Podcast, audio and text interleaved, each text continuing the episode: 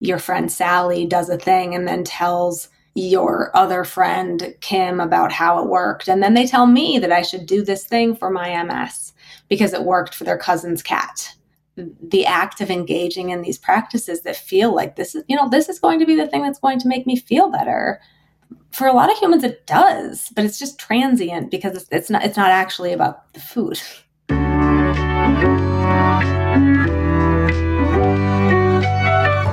Hello, my name is Dr. Joshua Wolrich, and welcome to my podcast, Willing to Be Wrong. For those of you who may have just stumbled across this and don't really know me, I'm an NHS doctor, Sunday Times bestselling author, still feels super weird to say that, an unintended influencer, currently on a year out from the hospital to study for a nutrition master's. Now, until I get a sponsor for this podcast, I'm going to keep plugging my book, or at least that's the current excuse.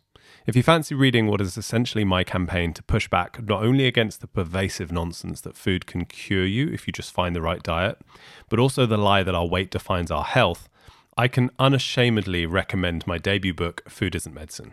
But today, I'm incredibly excited to introduce you to my guest for this episode, Anna Sweeney.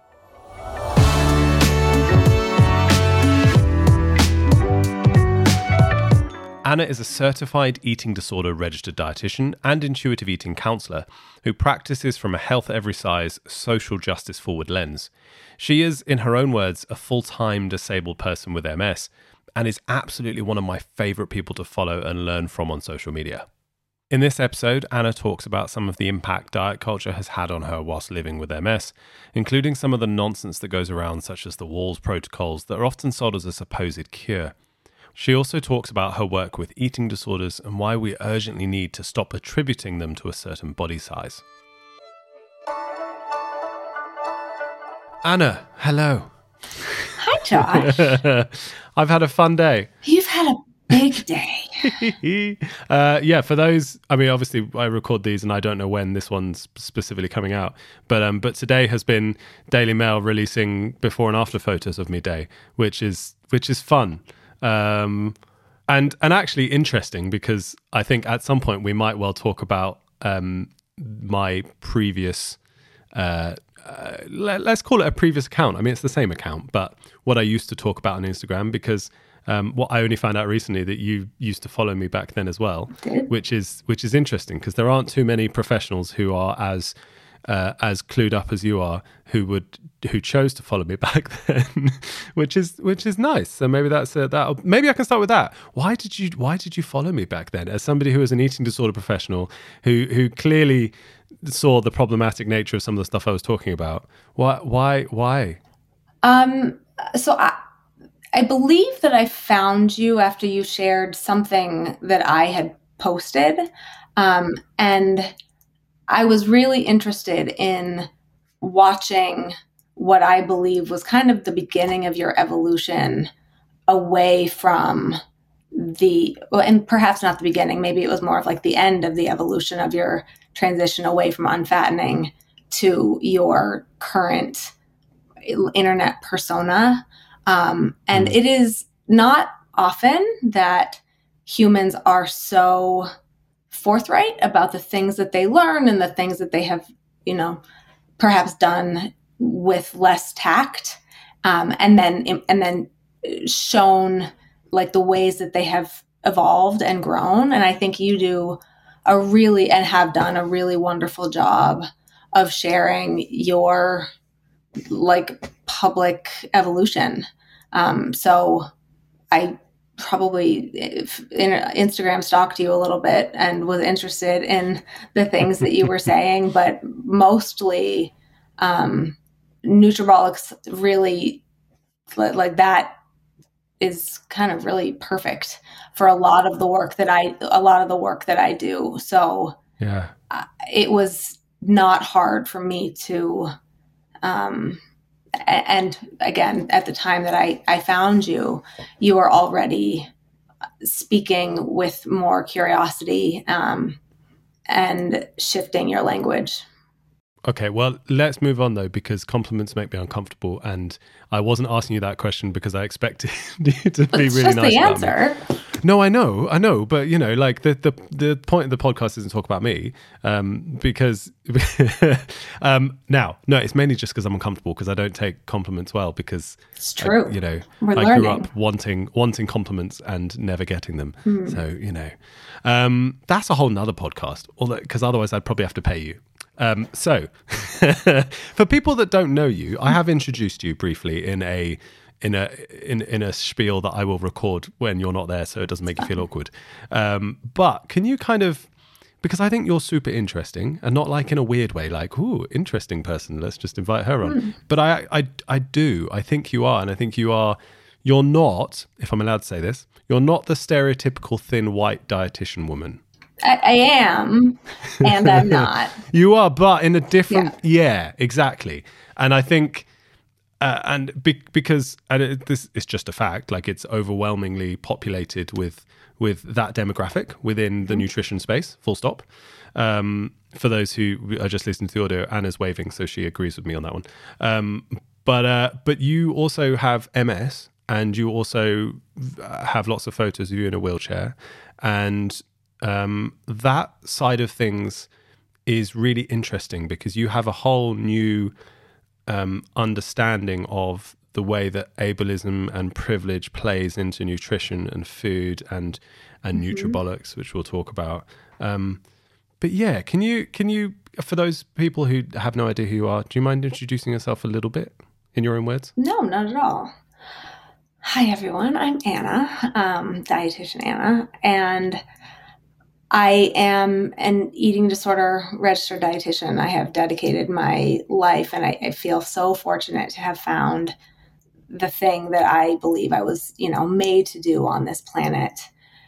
Um, and my work has been deeply enhanced by I would say not so much my lived experience with MS because I was diagnosed with MS when I was 15. So I was way too young to have I mean there are some some pieces of it that cross over, but I was way too young to really have um, an awareness of the ways nutrition and nutrition advice would ultimately kind of come at me as a person with a chronic illness.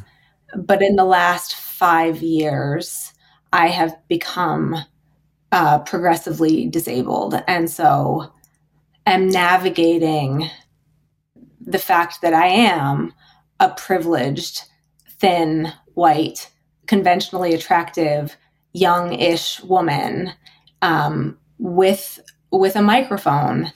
And I, I try to kind of be really thoughtful about my many intersecting identities. And I do I mean, you're a thousand percent right. There are conferences that I can't go to. And I think because of my disability, um, without knowing that I have, you know, a crew of humans who would be willing to, to give me a hand. And I, I think about this in terms of, you know, memberships that I have, or letters that I have after my name that require actually attending an in-person conference. Hmm. And, you know, we learned a lot in the last year that you know virtual conferences are possible Yeah. And i you know and this is a totally this is another talk altogether. Um, but i have a lot of worries about what happens when the you know the world opens up again. And then i perhaps might not be physically able to attend a thing to maintain credentialing that i very much deserve and have earned. Hmm. See that the the reason why, and I, I'm going to stop using the word interesting because I think it's just the reason why the stuff you talk about is important. That's more accurate as a phrase. Um, is because I, it's not something that I like to. I like to identify the privileges that I have because I think it helps me understand more about where I come from, about how I discuss topics, about how I talk about things, and you often point out stuff in me that I would never have thought about. That that I mean, I think at one point there was a uh, I can't remember what the hashtag was, but you were doing a you were doing a thing where people were sending you views or videos of places or things that Yes. that you couldn't necessarily do. And i sent you a video of just me skateboarding. And it was just it Mm-hmm. was just something that i would i it's just i just would never have thought of that. Do you know what i mean? And it Mm-hmm. there's so much crossover between just things that we consider as humans to be normal day-to-day things. Um, there's so much crossover with our lack of understanding around that stuff. And also our the stuff that we consider to be so easy and so normal when it comes to food as well um, and so I, I think the the added insights that I get from you really help me. To, it just helps me to understand my privileges more, and I think that's really that's really important. So I, yeah, I think that's a better. It's not interesting. I just I think you're important, and and the stuff and the benefit it has to me is is great, and so that's why I that's why I, yeah.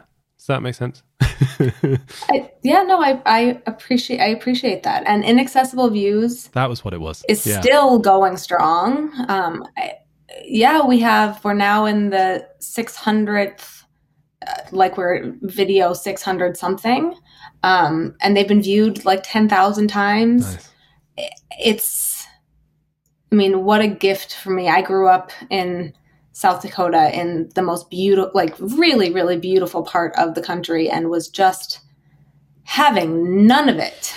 Um, but I, I really do miss being. I miss, I miss outside. I miss doing things that I, you know, that I absolutely took for granted. And, um, inaccessible views has been lovely for me but to have people reach out and say it's also been helpful for them for a number of reasons has been you know a double reward Well, can I ask you about some of that stuff then to start? So, in regards to um, in regards to that conversation around privilege and ableism and nutrition, um, instead of me trying to ask some sort of poignant question, can you can you tell us a bit about how you see the state of that?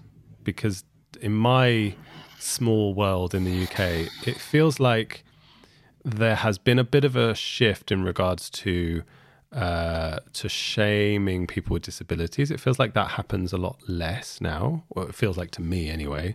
Um, happy to be wrong about that, but I'd rather I'm not in a weird way. Um, but there doesn't seem to have been. I can't see much understanding of just how of the crossover. Um, and I just wondered how you see some of that stuff on social media and in the US. Um, so with with regard to disability um, and it's probably because of the circles that i run in there's a lot more recognition of ableism there's a lot more saying out loud like categorically dietitians are white thin you know a, conventionally attractive able-bodied people and i read these things a lot um, and I, i'm not really exactly sure how to answer your question specifically in relation to nutrition um, Or am I asking the wrong question? So th- this is this is then what's interesting. Do you think that there is a link between the two, or do you think that these are separate topics that that just both require us to understand privileges? Yeah, no, I, I'm not. I think these are two separate. In my in my book, these are two separate conversations. Um, I am struck by the degree of elitism with which nutrition is nutrition science and nutrition recommendations are provided, um, and it is very different from. I mean, some ways, it's exactly the same as how it was trained, um, and in in other ways it is you know the, the just the the appeal of food now has taken a very different um presented itself very differently in that there is you know like this one way to eat that will save you and will make it so you never die and you know will cure all of your ails. And eh, that inherently is ableist because it implies someone has the ability to like chop their own vegetables and do all of the things um, that until recently I could have done you know a lot of a lot of them. Um, but and I'm not I'm not even sure that I'm answering your question. I'm kind of just dribbling No, right now. interesting. uh, but it's Oh, I mean we just we have a long we have a long way to go if we are actually going to serve the actual masses. And that's why mm-hmm. I'm actually really excited about your tragic Daily Mail experience because I mean tragedy or not you will get people to actually find you with information to support them in making decisions that will actually uh, you know support health promotion mm-hmm. not and again i know you're not good with compliments but um, just like fear mongering and weight stigma that that might be the thing that gets people to click on it and buy the book which is fantastic and then they buy the book and they're like oh shit this is not what i thought i was buying but i'm so grateful to be reading this okay no i i do i agree but actually and i think interesting that brings me that that brings us back to the to the whole unfattening conversation the the mm-hmm. reason i struggle with that as a concept is just because it feels like using I like I don't mind finding a silver lining in something, right? I don't mind finding that stuff, but it but it just using problematic messaging to succeed at an end goal that is otherwise um, like a good goal feels feels problematic. It feels like the wrong way to do yep. it, and it's something that I yep. I really struggled with when it came to changing my name. That I I had justified not doing it by by saying, yeah, but it's the the name unfattening is attracting the people who want to lose weight, and actually, I'm talking about it in a different mm-hmm. way now, and that's exactly the purpose. And I'm like, yeah, but I'm still portraying a message that m- even just the word unfattening implies that unfattening is a good thing or that it's something right. that should be aimed for or that it's right. that it's a concept right. in and of itself and so it just mm-hmm. it, it's it's hard to see the silver lining when you're pissed off so hopefully I'll see the silver lining in a week. I hope but, I hope uh, you will too. But yeah. Um, I hope you will too. So look, what I'm wary of because because this is and I don't want to make you all about your disability because this is not the point. And I'm wary of like going of trying to link every question to your disability. And that is a bad thing. Um, because you are so much more than that, even though that is obviously something that is really important about you in the way that it impacts the way you you do your practice. So I'm going to ask one more, if I can. Sure. Um, so me. my so my um, my grandma had MS. Um, she uh, my my mum has epilepsy. There's a neurological side of things that, and my my cousin has epilepsy as well. Um, and I thought as a kid, um, I thought I might have. I had these weird episodes that weren't like normal, but have never happened in a long time. And I, I, have no idea. I can't even remember exactly what they were, but I feel like I blanked out for a while and I went to like this weird, it's almost like an absence seizure. I thought it was, but they've, I, who knows? Um, but so there's this neurological stuff that runs through my family. It's always been really interesting to me. Um, and I remember the occasional comments being made around food being used to to treat these conditions. Mm. Uh, but I remember that back as a kid and obviously, more recently, I have seen lots of it. Um, I've seen an mm-hmm. awful amount of it. Um, so I'm I'm intrigued as to how you deal with the amount of stuff that is thrown at you. I would imagine a lot, um, because I would I would guess that a lot of people would assume that you would be immune to it because of your training. Um, just like I think a lot of people assume that I'm immune to to um, uh, to, to conversations around weight loss having an impact on my mental health because I'm like, oh well, he's fine now. It's like, no, no, no, that's not that's not how this works. it's a process. Um, so I'm intrigued as to how how you deal with that stuff. What kind of stuff you, if you're happy to talk about, what kind of stuff you see, what kind of stuff you're told, why you think it's important to be to be challenging it, and maybe how it impacts the way that you practice with eating disorders as well. Because I'm aware that there is a big element to well, we'll get onto the food as medicine conversation around eating disorders in a bit. But so let me ask you that first, that first bit first. So, uh, like I said, I was diagnosed when I was 15, and I will speak to just my my privilege for a moment. I saw my first naturopath when I was 16. My mom and dad were very interested in, you know, heading this off at the pass. Um, I have a recollection of my first neurologist telling me to avoid saturated fat. And so for, I don't know, a few weeks, I modified my diet very significantly. And at the time, I had relapsing remitting MS, and I was also 15. Mm-hmm. And so, like, none of the dietary protocols that were asked of me were things that I stuck with then. Um, and then I went to college and grad school and did, you know, normal college and grad school things. And I didn't really mess with food until, and this is, you know, several years down the line. And I, I, I, I will speak as generally as I can um, for the sake of your listeners and my listeners too. Um, but you know, I I have gotten, and I again acknowledging privilege. I have seen a, a thousand doctors that are not neurologists. I have been tested for everything under the sun.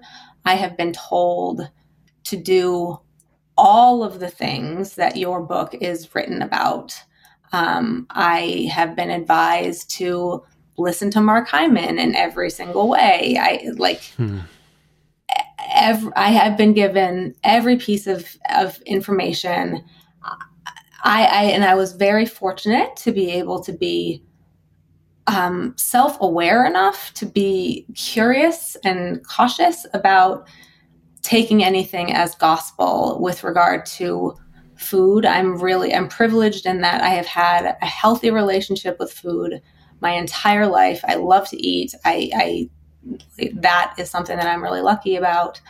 Um, and as my disability changed, I, you know, in a moment of more desperation, and it just coincided with Terry Wahls publishing a book about how, and on the cover of her book says, how I healed myself of progressive MS. And I have progressive MS too. And so I thought, I, I even I brought this to my supervision group. I was so anxious about doing this because being able to eat with my clients means a lot to me because I, I, am absolutely an all foods fit kind of human. Mm.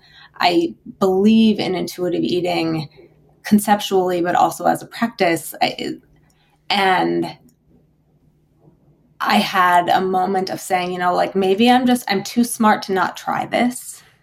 And so I I jumped on board and I did things with food that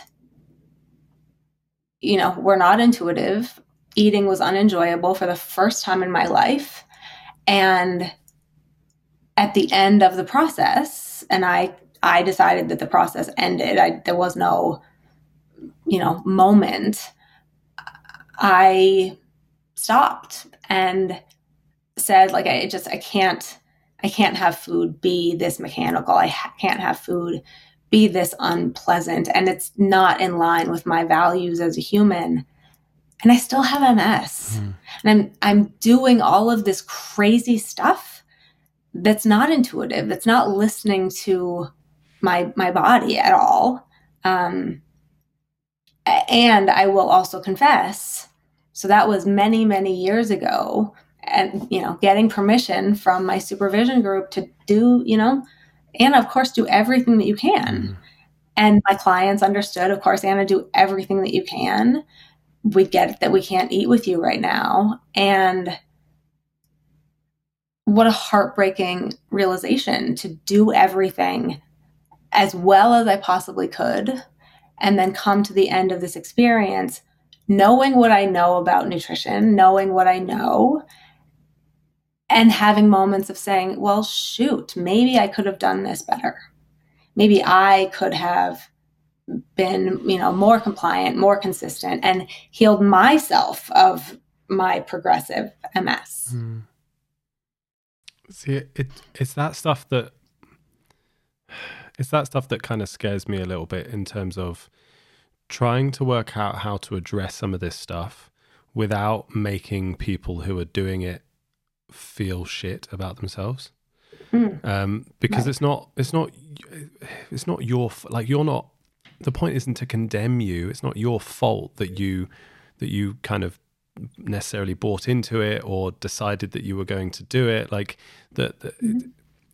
but but how so how how do we address this stuff with people who are because I, I see it more with things like cancer right that's that's the stuff I see a lot online um, and the stuff I've I've seen uh, personally as well not personally family wise but personally hospital wise um, where people obviously because cancer can be horrific and people can feel that they're lost that there's nothing else they can do and people will go will choose to do protocols that is that will kill them um uh and addressing it is so hard because.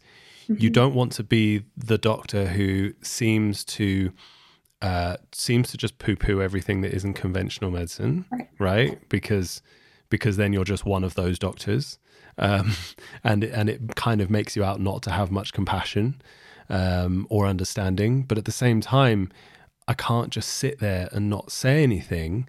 Um, mm-hmm. I don't know if you have an answer for me, but but like, is there a what? Are there some good recommend, or is this just is this just shit? And there's no perfect way of doing it. well, I think there is no perfect way of doing it, and I think we have to make room for I mean, there there are two parts of this. So I've seen people who have followed, you know, protocols. I have a very dear friend with with cancer, and the number of things that have been she's been advised to do uh, are just horrifying right? Like pull your hair out, insulting, horrifying. There's a reason that cancer, that chemo and radiation exist. Yeah. Um, and uh, there's a, re- I mean, there's a reason why you develop an autoimmune condition and someone puts you on an immunosuppressive drug because that, you know, medicine is medicine, mm. food is not.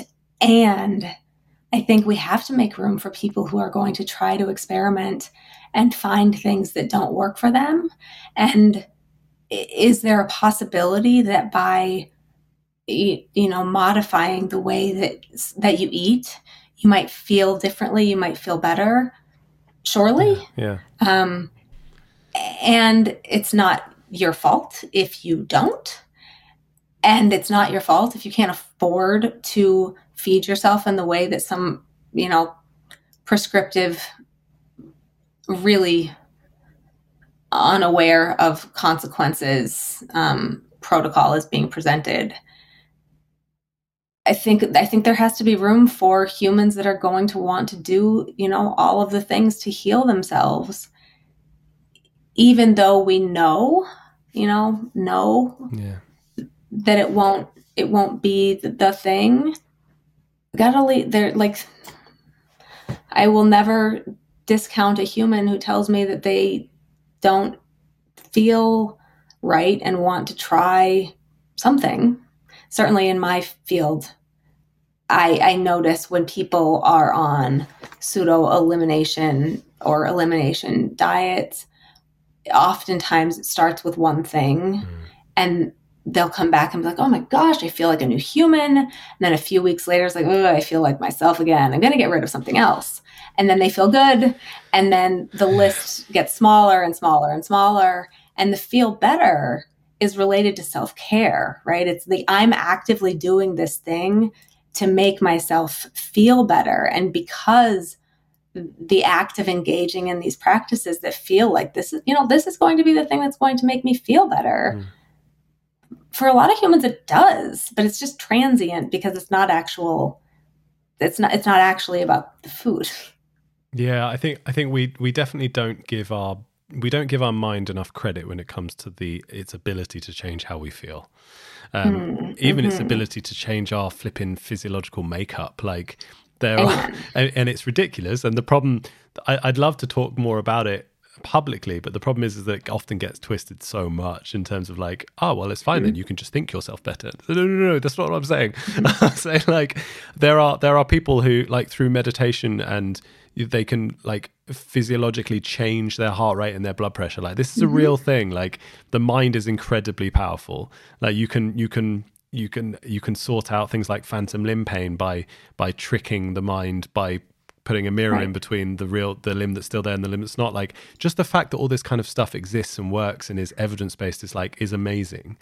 Um absolutely. but it has its limits and it's really it, i find it's a really hard thing to address when it comes to things like confirmation bias and placebo for, for people who who might not fully understand those those phrases. That's some of the stuff you were talking about in regards to if you if you think that what you're doing is going to make you feel better, it often can, um, which can be kind of described as the placebo effect. Um, but also, confirmation bias is when you when something when you change something and you think it's going to have a positive effect you look for things that are going on in your life that prove that it has. Um, not deliberately. It can complete it's often completely unconscious or subconscious but it's like with elimination diets you can remove one item and then you might start feeling better due to who knows what reason. You might also have changed something else in your life. As you said it's like a caring and it's a wellness thing and other things other behaviors come with that. But you also then it confirms it in your head because you start thinking about times when you had meals that had that item in it in the past mm-hmm. and you justify the elimination based on that and you confirm what you believe to be true. And so when you start feeling good again you're like well it can't be that thing because that thing i took out i should have taken out. Maybe i'm just not being strict enough. It is exactly what you're saying. And but th- but that's my worry is that i don't want to discount the impact and the benefit that things can have in regards to placebo effect and confirmation bias I mean, I did some of my undergraduate research on chronic pain, and personally, I think a lot of the pain medication we use is very much related and works in that manner. Um, but that doesn't mean we should just refuse to give anyone pain medication. Um, so it's right. how do we how do we address that stuff whilst acknowledging that confirmation bias and placebo shouldn't be just like disregarded as sometimes an okay thing.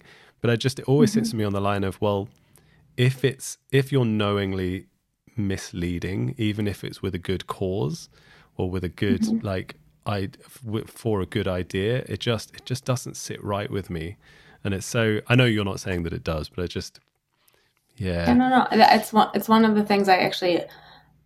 I one thing that I really appreciate is you doing things like calling charlatan doctors charlatans, um, particularly because these are humans that Mark Hyman, I'm talking to you. Um, yeah. like doesn't actually care. No. Right? Like he's he's taken everything to the bank. Hmm. And I mean, even just the other day, I found on his website his his his newest. I think it might be his newest or one of the recent books about the ten day detox diet stuff that he does. Oh my god! I mean, first off, That's we amazing. are taught in medical school that detoxing is not a thing in that manner because it's not. because not. it's not because it's just physiologically impossible. Um, mm-hmm. but and he will claim that the, the word detox is just used as the word it's not that it's a real detox but he will still sell you a supplement regime on his website that costs like $150 for 10 days mm-hmm. that in the blurb says recommended to take for life uh-huh. and you and I yep. found that then I was like diarrhea forever. I was like, what? Like how?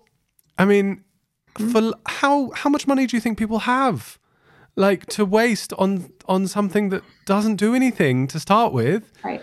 Sorry, carry on. well, but and that's the, that's the frightening thing, and that to me is one of the reasons why. I mean, you you spoke about this a little bit about the ways that I uh, try to show up on social media. Of course, I'm here for eating disorder recovery, but I I and and body image healing, but I talk about chronic illness. I talk about disability. I talk about some of my intersecting identities eh, because people are being really and truly harmed by eh, like detox for the rest of your life. Mm-hmm. It's a, it's a ridiculous thing and people will feel as though they are not doing, you know, doing yeah. it right if they don't buy in to the next whatever um it's like coconut oil was it like seven years ago was like the thing mm. everyone needed coconut oil and it was like going to reverse Alzheimer's. Like I remember I was working for a doctor who was talking about like really you should be talking about coconut oil with all of your clients. I'm like, eh, okay. Um, but it's not even like coconut oil unless you're on the keto bandwagon is is pretty out of favor now. It's just like food trends are so weird and so not scientifically relevant at all. But there's one thing that is a constant throughout, in my opinion, small plug, the use of food as medicine. It Doesn't matter what it is. Amen. Like it doesn't matter mm-hmm. what year we're talking about. It doesn't matter whether we go back to the when was it? Um, the it was the 1800s with William Banting. He's where the Banting diet comes from. Um, he was he was a uh, uh, someone in Victorian England who went on a what he considered to be a low carb diet, lost a bunch of weight, and then wrote a book, a pamphlet, the first ever weight loss pamphlet in the UK. um, but I mean, it, it th- there's a consistency there, right? Like it doesn't matter whether it's low carb, doesn't matter whether it's carnivore, which is horrific at the moment. Mm-hmm. It doesn't matter whether it's detoxing. It doesn't matter whether it's celery juice, which won't die but should do. Um, but should do. It's all yeah. It's it's all the the the concept of food healing. It's all the concept of mm-hmm. food preventing or mm-hmm. or you know it food as medicine. It is all that concept that. So I, th- I think it yeah I think it can sometimes be frustrating with the changing stuff, but I think that addressing the overarching theme is still still super helpful. I mean I don't. Yep. That just as as some for people who might be listening who might be now getting really down and feeling like everything's shit like there is there is still you're doing good like yes yeah i think truthfully like food food as medicine is you know the mantra right now. And while these vessels these bodies of ours are fallible we're not quite as precious as you know flash media makes it seem. Like we're the, the food decisions that we make um, if we are fortunate enough to have access to food and a variety of different foods um, they're just they're actually not as important as taking care of ourselves in a much more holistic fashion so when i think about uh, like humans who are super distracted by wanting to eat perfectly or eat clean or whatever it is um, the amount of physiological stress mm. that is mounted by preoccupation with eating ideally in in my opinion outweighs any benefit um, from modifying a diet by like as per someone else's series of recommendations. Yeah. Yeah, it's I mean that's very similar to the um, it's very similar to the concepts of deliberate weight loss as well. The the, the conversation around that. Mm-hmm. Well, and the other side of this is like everything, right? Every diet, be it in the context of heal thyself or otherwise, also has the end you'll like a smaller body is a healthier version of a yeah. body which is just not a true statement at all yeah. um and that is, that is i think one of the more annoying ways that the diet industry is is presenting itself right now it's saying like do all of these things to enhance your health but like the comeback is and you will if you do this well, be in a smaller body. Yeah. Yeah. Weight, weight loss is the, even though food is medicine is often the logic, the, the, the mm. sometimes hidden, because it has been more hidden recently, it's turned into health in quotes rather than mm. weight mm-hmm. loss. Um, it's become a little bit more insidious. But the end goal is always has it worked or not? Well, it's worked if I've lost weight. Right. It doesn't matter whether it was coconut right. oil that I introduced into my diet to somehow do something just just forget the whole you know cardiovascular disease stuff like it's it's fine um, or whether it's the carnivore diet to try and cure my autoimmune disease if i've like if i've if i've cured my autoimmune disease which you have not a thing just to clarify um, but if you had but you'd put weight on, no one would do that diet. That's the that's the scary thing, right? It's mm-hmm. like I've asked this question before and people don't like the question, but it's the question of like if you were if you had to choose between being unhealthy and thin or fat and healthy, again, not that there is a direct correlation, just you know nuance here. But if you had to choose between the mm-hmm. two, which one would you choose? Uh, and and the fact that you hesitate, the royal you, the fact that you hesitate and don't instantly say, well, fat and healthy, because obviously health is what we're claiming to be aiming for here, right? right? The fact that there's a hesitation proves that this isn't about health. Like, this is just health is the excuse a lot of the time right. around around our desire for thinness. A hundred million percent. Hundred million percent. And this is not an easy planet to live on and be in a fat body. Yeah. I mean, it's not an easy planet to live on and be in a body, period. Um, but it's not surprising that folks would answer a question like that and say, I would rather be unhealthy and thin. Um, and I, you know, I think about that and I write about that sometimes I, as I I am very fortunate to have the followers that I do on social media.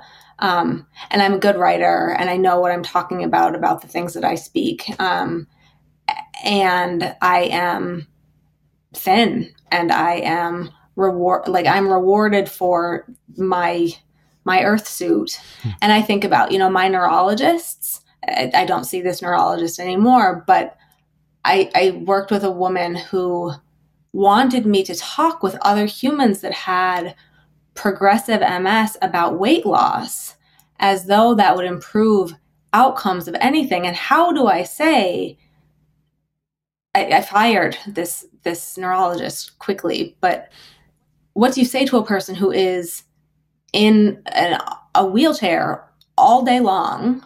Um, how, how do we modify their body, what am I aiming for mm. with offering any sort of recommendation around that?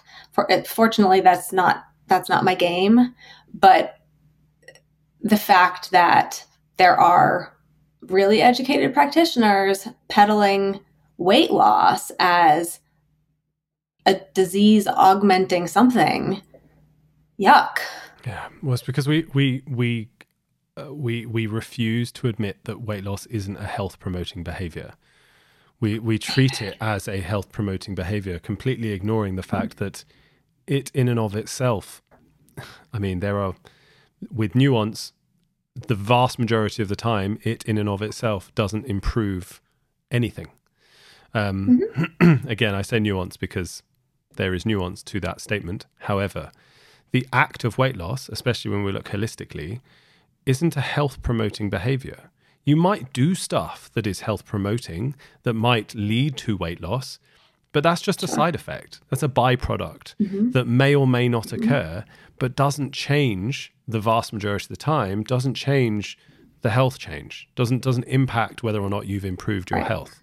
Like right. so like um, so what what health promoting behaviors could you possibly be advising somebody in a wheelchair with progressive MS that would actually benefit them health wise and guarantee, because you have to guarantee if you're going to be prescribing something like this, mm-hmm. yeah, and guarantee sustained weight loss. Like they don't exist. It's not a thing. Yeah.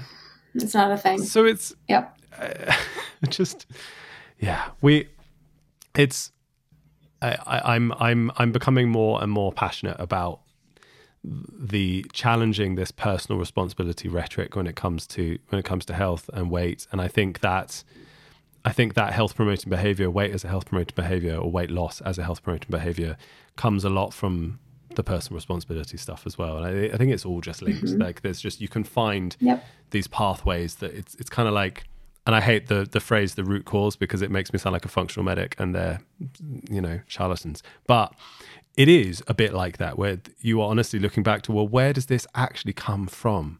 It's like if we stop treating health as a personal responsibility, we'll stop looking at fat people as lesser. We'll stop con- thinking that they have done it to themselves. We'll stop, therefore, advising them to to to just do it and ignoring the impact that privilege has on body size. Well, like it just all mm. just filters. I, am talking too much, but it just filters down.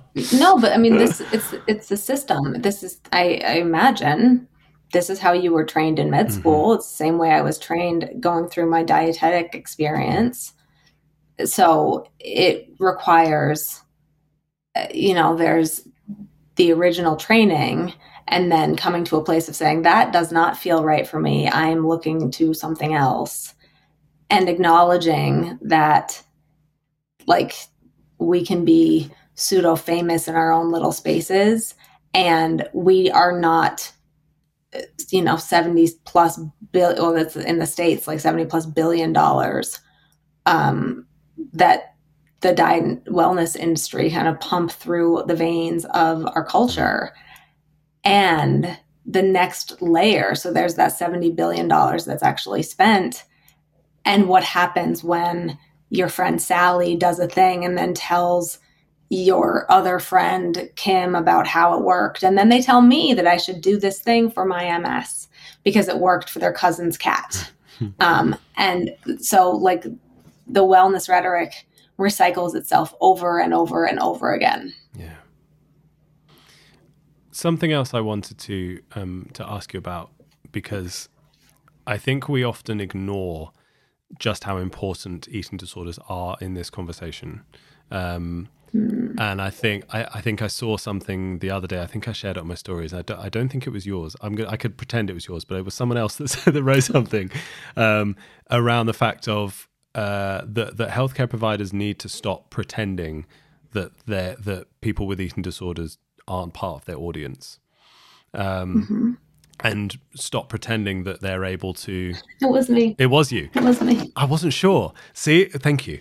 I wasn't sure whether it was you. So there we go. Even more reason to go and follow your page because you post some amazing stuff. Um, see, compliments. No one likes them. Um, uh, so yeah, I think yeah. Well, then you said something along the lines of that we need to stop pretending that we that we don't um, our message doesn't get to people with eating disorders um, and treating it like we don't need to consider it. We don't need to think about it because it's not the audience we're aiming for and it's not our fault if people come across it. How how do you with your work with with people who are dealing with eating disorders and living through them and hopefully recovering from them as well um, how do you see what what would you like to see when it comes to this space for them I mean, mostly things that are impossible. Um, but I think it would be so lovely for, and I'm I'm not talking about space right now as in virtual space. I'm talking, and perhaps I am because we've done amazing things without seeing each other in the last year. So maybe it's now it's all virtual.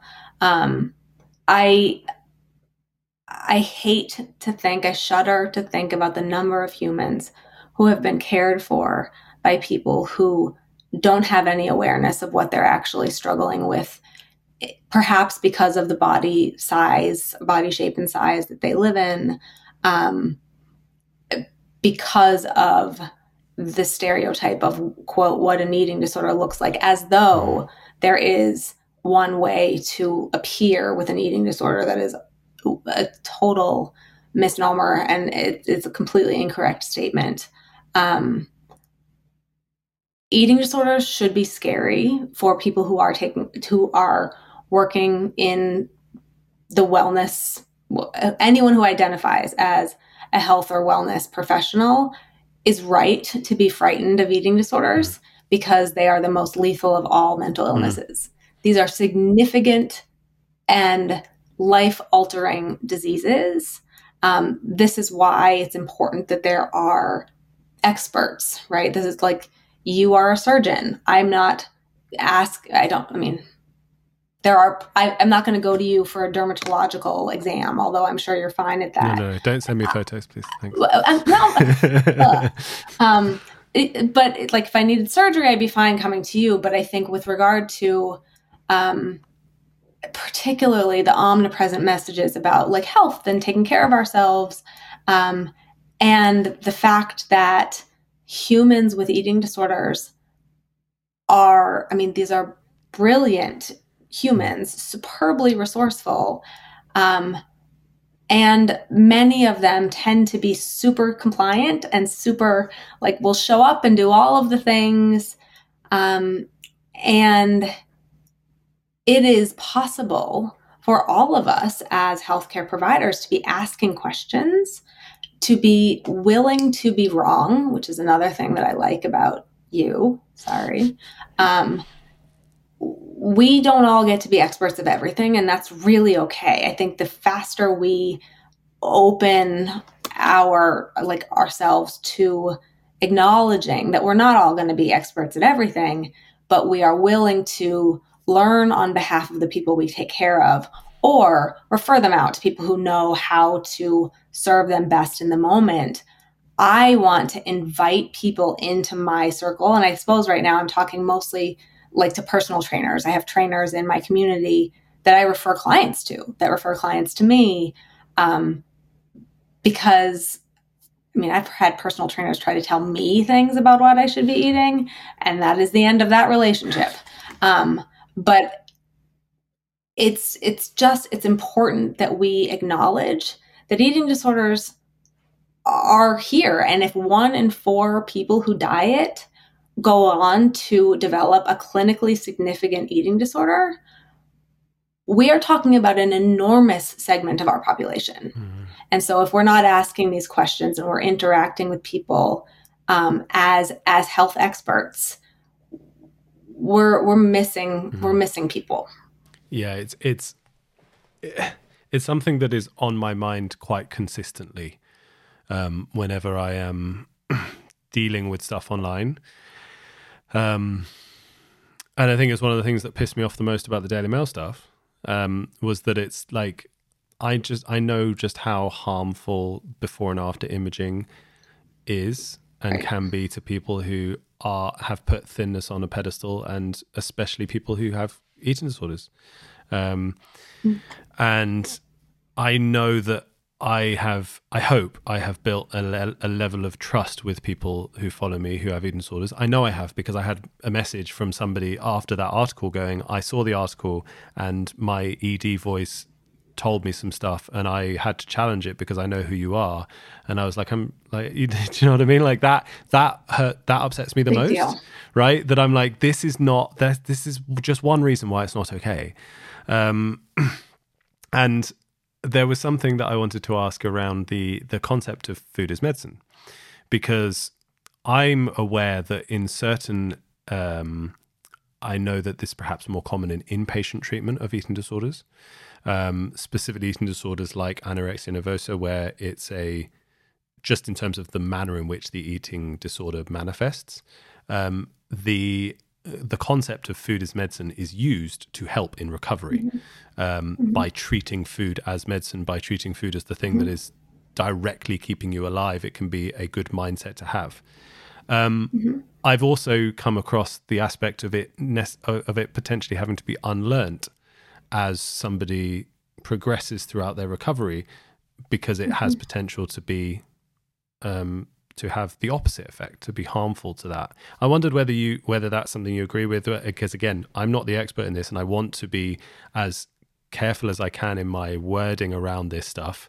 I think it's important to to challenge the food is medicine stuff, but I don't want to challenge it in a way that's harmful to people who need that. And I I try and caveat it each time, but I wondered whether you could speak on that topic of how, how you see that.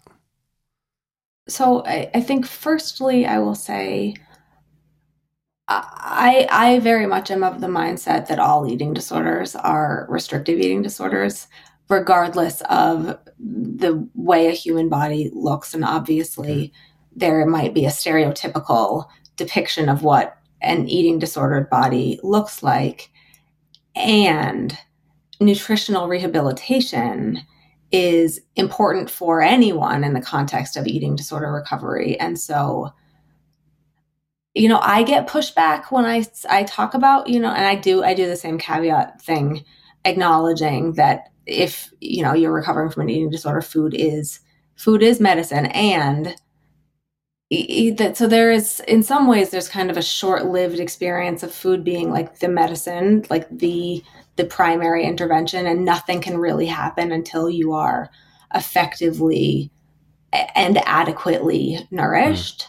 Mm. um, and and that is that is true. Again that is separate and away from like what body body size entirely or diagnoses totally separate um, and I I always get curious with my clients about what it means to view food as medicine versus food as pleasure versus food as a vehicle for connection versus food as you know in next chapters of your life how would you like to interact with food? Because staying in that food is is medicine mentality to me is not actually the and this is one of the reasons for you know when somebody's in more intensive treatment um, food can be medicine because you're not really doing a heck of a lot around relationship with food but when someone is in a position to actually be curious about their relationship to food then the food is medicine dogma leaves mm. in in my book that's no, that's that is honestly really helpful because I, I feel like I haven't actually asked that question of someone who knows what they're talking about yet. I feel like I've had messages around it, giving me little bits of insight and things. Um, but uh, but yeah, that's you. And I feel like it's something I need to keep challenging myself on in regards to eating disorders as a look. Like I know in my head that that's not a thing, mm. but it's but or, or maybe I know it in my heart. I don't know which way around, but I just like it's something that is still I still struggle to comprehend sometimes in regards to because I'm not someone who has had one clinically mm. diagnosed. I'm not an expert in it. I only know what I get taught at medical school, mm. um, and yeah, and my ongoing, you know, I, uh, placements in in inpatient psychiatry wards and things, which were very, uh, they were very insightful, but they were again, I was still a medical student. They weren't necessarily perfect. Um, Sure. And also the fact that even something, because I was going to ask you what you think about this, the fact that uh, BMI doesn't have to be a criteria when it comes to to anorexia anymore. However, it's now labeled atypical. And yeah, exactly. So so to me, I was like originally when I knew about that, I was like, okay, cool, that's great. Like there's another diet. I didn't click on the fact that atypical was a problematic word in and of itself. Yeah. Um, Weight stigma so, on display in the DSM for everyone. Uh, yeah. I don't know how to keep. I, I'm just gonna. Maybe it's just a. I'm saying out loud. I'm gonna keep challenging it because I think the way I talked about it in a previous podcast as well. I had people messaging me, um, uh, very very accurately in regards to just perhaps picking up on some subconscious bias that I had in regards to the way I was talking about it, um, which very important. Um, but I think it's really interesting, and I, not to massively big up my ego, but it's like if I'm still not very good at talking about that stuff, and it's something I think about a lot. Uh, yeah, I can only imagine how unhelpful and how harmful the way it gets talked about is. Quite. Quite. yeah, it wasn't really a Quite. question. Was more of yeah, a statement. Sta- I agree with it's you. A statement there. I agree. Um, look, I think um, I, I, I think we could talk for an awful long time, mm-hmm. um, but I feel like it's been about an hour already, which that was quick. Um, it was, uh, and I hope I haven't talked too much during that. I feel like I'm I should be talking less than fifty percent at least of these podcasts. Um, so I hope that I was. Maybe who knows? Um, it's your fault. You're good at asking questions and giving compliments, and then I have to try and defend my compliments. Sorry. Sorry, no, it's fine. You don't have to apologize. Um, I would like to end because uh, I think this is. I think this will be a perfect way with you specifically as well. Um, I have like a set of three questions. Sure. That that, um, that are nutribollocks related. Love uh, it. And I think this will be good. Um, so, the first question is: uh, What is the worst piece of nutribollocks you have believed yourself personally? Which you may have already covered the when we've been talking about that I needed to eat organ meat to heal myself. Organ meat. That's the worst just because it is awful. Yeah. Yeah. Yep. Oh, it's coming back round again as well. with the carnivore mm-hmm. diet. It's coming back round. Mm-hmm. Mm-hmm. Not here. I mean, I quite like liver. I just know, no, not a fan. no, no, not even a little bit. I mean, it's a, bit- it's quite a British thing to have like a steak and kidney pie as well. Like that's quite normal. we wouldn't eat tripe though. I like that's not that's not that common. It just sounds not good. I also don't want to have don't want to end up with vitamin A vitaminosis or whatever as well from eating too much liver. I don't. That's no, not you don't. No, no. I was eating so much of it at one point because I really liked it and, and kind of thinking, hang on a sec, maybe I should just keep an eye on this because vitamin A doesn't leave the body very easily. Doesn't. Doesn't. It's one of those stinky fat soluble vitamins. yeah. All right. Second question um, is what is the most ridiculous piece of nutribollocks you have seen recently? There was there's some Twitter thing happening about oat milk and uh, like being broken down into maltose and how drinking oat milk is the same thing as drinking a can of Coke, which it is not. Um, All carbs are sugar, people. This isn't. It- this is a basic end- concept. at the end of the day, this is how it all goes. Um, no judgment, but that's that one got me. yeah, I, w- I wasn't expecting that to be what the oat milk was going to be about. I thought it was I going just to be did an something interview. about. I just did an interview about it. Or intermittent fasting because Gwyneth Paltrow says it's okay. Because Yeah, yeah. Noom, or not not Noom, Because it's intuitive fasting now. Sorry, before you get angry, your blood pressure is, is important. Let's, let's move on to the last one. Um, so the last one was if you could pick just one, I know this is hard, but if you could pick just one piece of nutribollocks that you could just magically just click your fingers and make everybody immune from believing, what would it be? if we could throw away the concept of um, anti-inflammatory eating, I would be very delighted. Yeah? hmm Is that something from a from a personal vendetta or a just a general?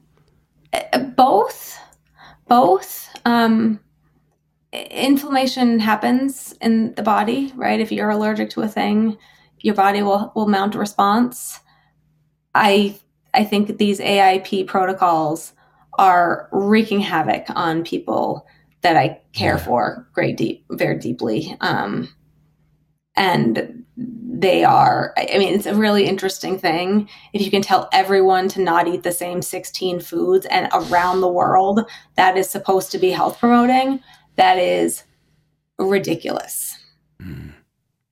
Yeah, I, I, I feel like autoimmune disease is a whole nother podcast in and of itself in regards to mm. just how complex and why why nutribollocks is so latches on so well to autoimmune diseases. it's so Um, hard because yeah. autoimmune diseases are autoimmune diseases they're not nutritional conditions Yeah. Yeah. but it's so easy to be like but do a different thing with food and then they'll go away except mostly they will stay the same Yeah. or mostly you'll be on medication that will help hopefully augment your experience of the disease yeah. Like look, if it's you know, if it's celiac disease, then then yes, gluten avoid that. There's a However, solution. However, this isn't that that's not a justification to, to just yeah, I, I feel like it's hard because they the whole the whole autoimmune diets and autoimmune protocols. I'm not fully aware of the ins and outs of the 16 food It's items more and than that kind of 16. stuff, but I'm sure. i was just saying as an example But it, but what what I think uh, personally, and this is a separate conversation, perhaps. I think it's a really interesting area of research around the way that our the way that our gut and food interacts with our immune system, because there's some very valid conversations to be had there. absolutely But that's not justification to to then Eliminate. transfer. Yeah. So there are definitely there's some very interest. I think it's a bit like the whole eating and mental health, where it's really important to clarify and challenge a lot of the rhetoric that goes around.